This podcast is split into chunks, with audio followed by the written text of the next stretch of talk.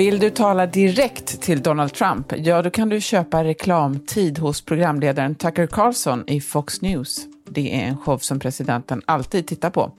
Fox News har blivit en propagandakanal för Vita huset, menar många. Vad betyder det för presidentvalet och för demokratin i USA? Välkommen till Studio DN. Jag heter Sanna Thorén Björling.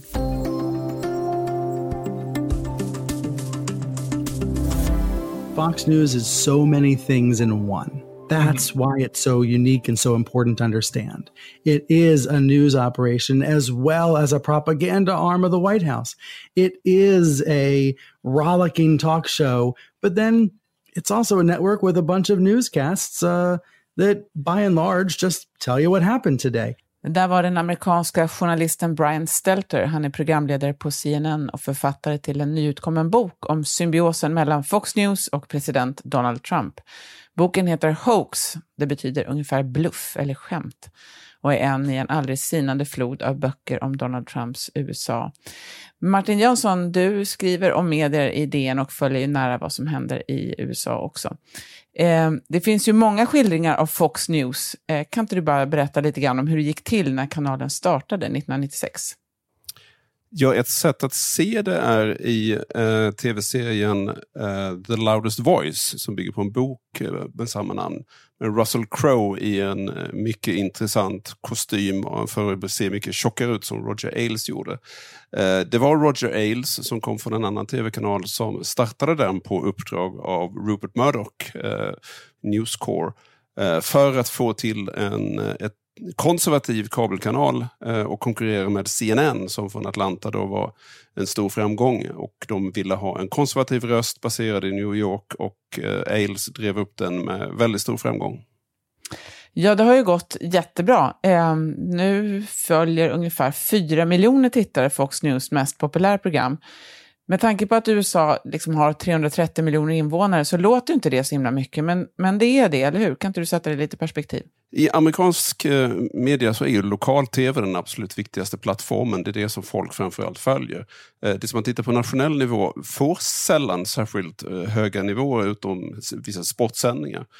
Så att de nivåer som, som Fox ligger på, där man kan, vissa shower som Hannity och Tucker Carlson kan komma upp till, särskilt nu under coronakrisen, upp mellan 3,5 och 4 miljoner.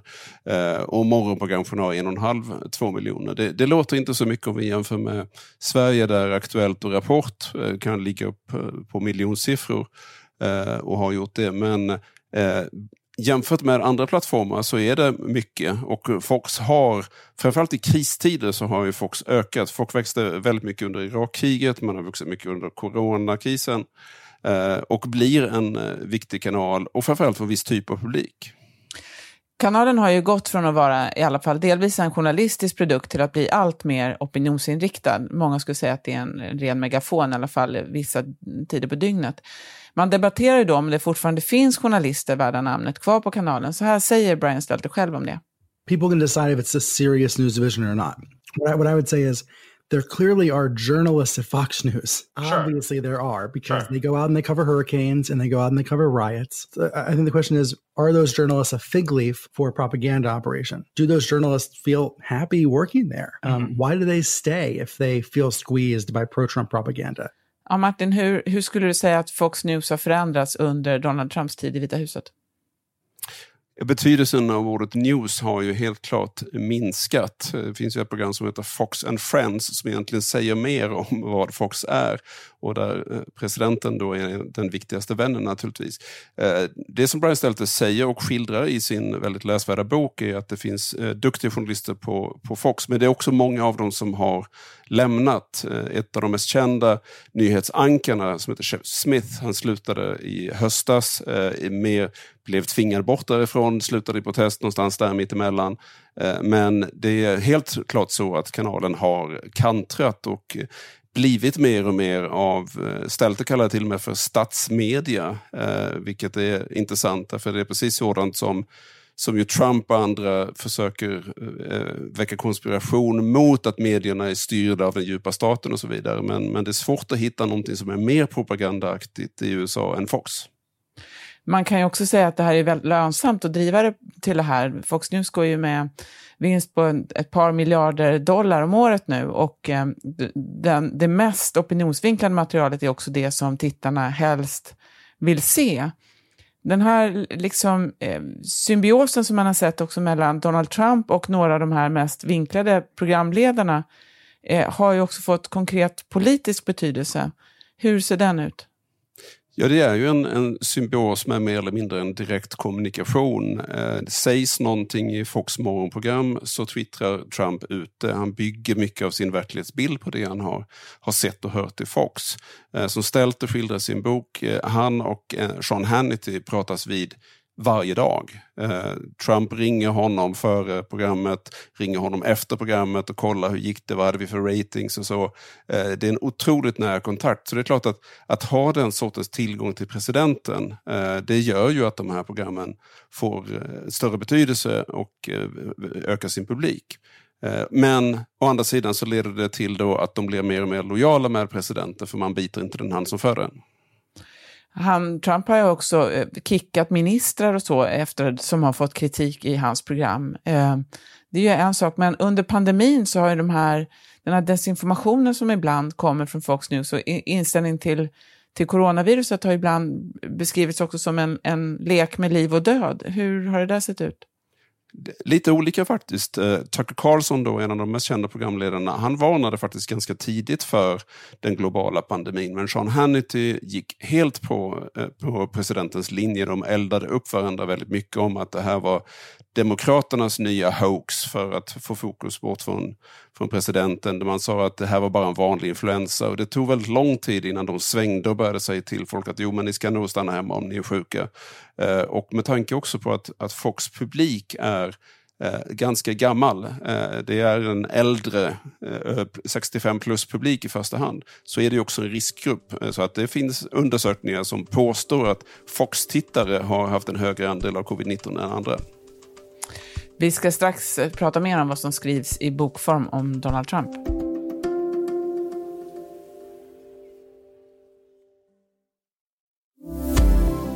Vi pratar med DNs Martin Jönsson om Brian Stelters bok om Fox News. Eh, det är en rapport som sannolikt övertygar ganska få tittare att eh, byta kanal. Eh, man kanske kan se den som en del i en dokumentation över en tid eller en era. Vad tror du, Martin, att Fox News, vad, att tittarna säger om den här boken? De läser inte den. Eh, det är så otroligt polariserat i mediekonsumtionen att det skulle aldrig falla dem in att läsa en bok av en påstådd vänsterliberal på CNN som är folkets fiende. För det är ju så som eh, Trump hänvisar till Stelter och det är så hans anhängare hänvisar till Stelter. Och eh, Hannity och Stelter är ju ständigt i luven på varandra. Det är ju så att i flödet av, av Trump-böcker som är enormt så finns det hejarklacksböcker från Trump-sidan och det finns eh, inifrån skildringar och det finns kritiska granskningar. Eh, och eh, Trump twittrar ständigt ut om eh, vad, hur bra han tycker böcker från hans sida är och hur förfärliga de andra böckerna är. Och det där tror jag spelar väldigt mycket hur Fox-tittarna också ser på det. Man kan konstatera att förtroendet för medierna har sjunkit under Donald Trumps tid eh, i Vita huset. Det var väldigt lågt 2016. Och sen när, under valkampanjen då, sen har det stigit lite grann och så har det sjunkit tillbaka. Det man ser i USA är ju väldigt tydligt att republikaner, alltså de konservativa som tittar mycket på Fox eh, och tar del av en massa andra ännu mer högerextrema sajter, har väldigt lågt förtroende för medierna, medan demokrater har lite högre. Hur, hur skulle du förklara det? Det där är en, en global trend som man har sett att eh, förtroendet för medierna sjunker men förtre, förtroendet för de medier man själv konsumerar är ofta ganska högt. Vi har sett det i England med den politiserade pressen ser det till en del även i Sverige med eh, så kallade alternativmediasajter som är ofta invandringsfientliga och så vidare som deras publik ser som, eh, som har förtroende för medan de misstror andra. Så det där är ju en del av det uppiskade, polariserade kriget som har varit. Också, det är också ett av huvudsyftena med precis den polariseringen som har drivit på av eh, Breitbart och den sortens sajter. Så det är precis dit som, eh, som Trump och andra vill komma. Ja, de här böckerna som skrivs om honom, det har ju skrivits över 5500 böcker och det eh, kommer tickar på här varje dag känns det som. Det finns en del böcker av medarbetare till Trump, man kan nästan dela in dem i olika kategorier. De som har jobbat väldigt nära Trump eller känner honom väldigt personligt.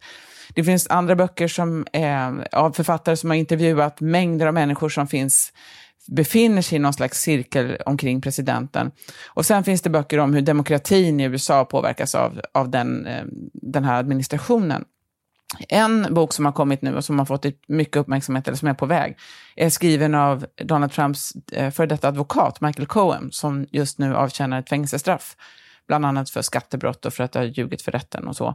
Eh, den här boken har fått väldigt mycket uppmärksamhet redan innan den har kommit. Vad kan man säga om den? Vad skriver Michael Cohen? Eh, jag har inte läst den då, men det är väldigt mycket skvaller om familjen, kretsen närmast, eftersom han har haft väldigt mycket tillgång. Så det är mycket om eh, Donald Jr och om Ivanka och Jerry Kushner och så vidare. Eh, en del pikant, en del väldigt svårt att värdera, så att jag tror inte det kanske är en av de tyngsta böckerna som har kommit. Men han lär tjäna pengar på den? Det kanske han behöver också. det kanske han behöver. En annan bok som kommer i dagarna kanske har lite större tyngd. Den är skriven av den legendariska journalisten, får man säga, Bob Woodward. Som, och den boken heter Rage. Det är en uppföljning till en bok som kom 2018 som heter Fear. Eh, nytt den, gång, den här gången är att presidenten själv har låtit sig intervjuas, eh, enligt uppgift 17 gånger på ett halvår. Vad, vad tänker du om den här boken, Martin? Vad tror du Nej men den förra boken eh, som var läsvärd, där hade han ju inte fått intervjua honom direkt och det har han då fått nu. Däremot säger Trump i sina kommentarer att boken är fejk och kallar den fylld av lögner. En sak som är intressant eh, i boken är att den bland annat innehåller utdrag ur konversationer mellan Trump och eh, Kim Jong-Un i Nordkorea. Eh, så att där, där kan finnas, precis som det fanns i John Boltons eh, bok, så kan det finnas en hel del internationella implikationer, diplomatiska implikationer som, som är intressanta och om eh, relationen mellan Kim och, och Trump eh, som, som sägs skildas på ett väldigt intressant sätt. Finns det någonting som kan överraska oss längre när det gäller den här presidenten? Det skulle vara om eh, Melania skriver en bok kanske, jag vet inte. Eh, det är eh, en annan sorts inifrån skildring. Som du säger så är det liksom många av de som har gjort inifrån skildringar har ju eh, vänt Trump ryggen. John Bolton är en av dem. Eh, det är folk som har fått sparken eller som har hamnat i onåd på olika sätt. Och eh, de böcker som har skrivits av, av Trump-anhängarna, det kom Donald Jr kom med en bok nu i veckan, Sarah Huckabee Sanders, den förra presstalespersonen på Vita huset, kom med en bok. Fantastiska böcker enligt Donald Trump. Men eh, om det skulle komma en helt ärlig bok av Melania Trump, tror jag att vi skulle, jag vet inte vad du säger, vi skulle det vara intressant. Ja, den skulle man gärna läsa faktiskt, det tror jag.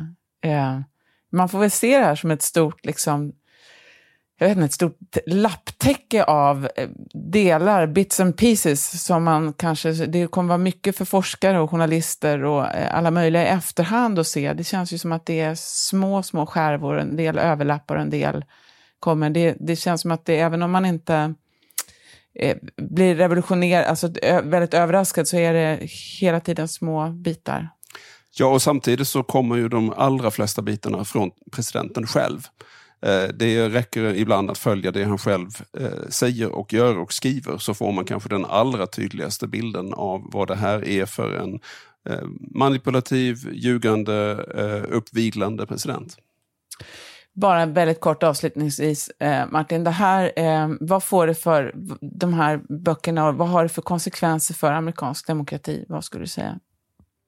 Jag tror att de eh, i ett längre perspektiv, när forskarna tittar på det, kommer man se det som en, en, dokumentation av när polariseringen gick så långt att Amerika gick sönder. Tusen tack Martin. För ljudillustrationerna stod CNN. Studio DN görs av producent Sabina Marmelakai, exekutiv producent Augustin Erba, ljudtekniker Patrik Miesenberger och teknik Oliver Bergman, Bauer Media. Jag heter Sanna Thorén Björling.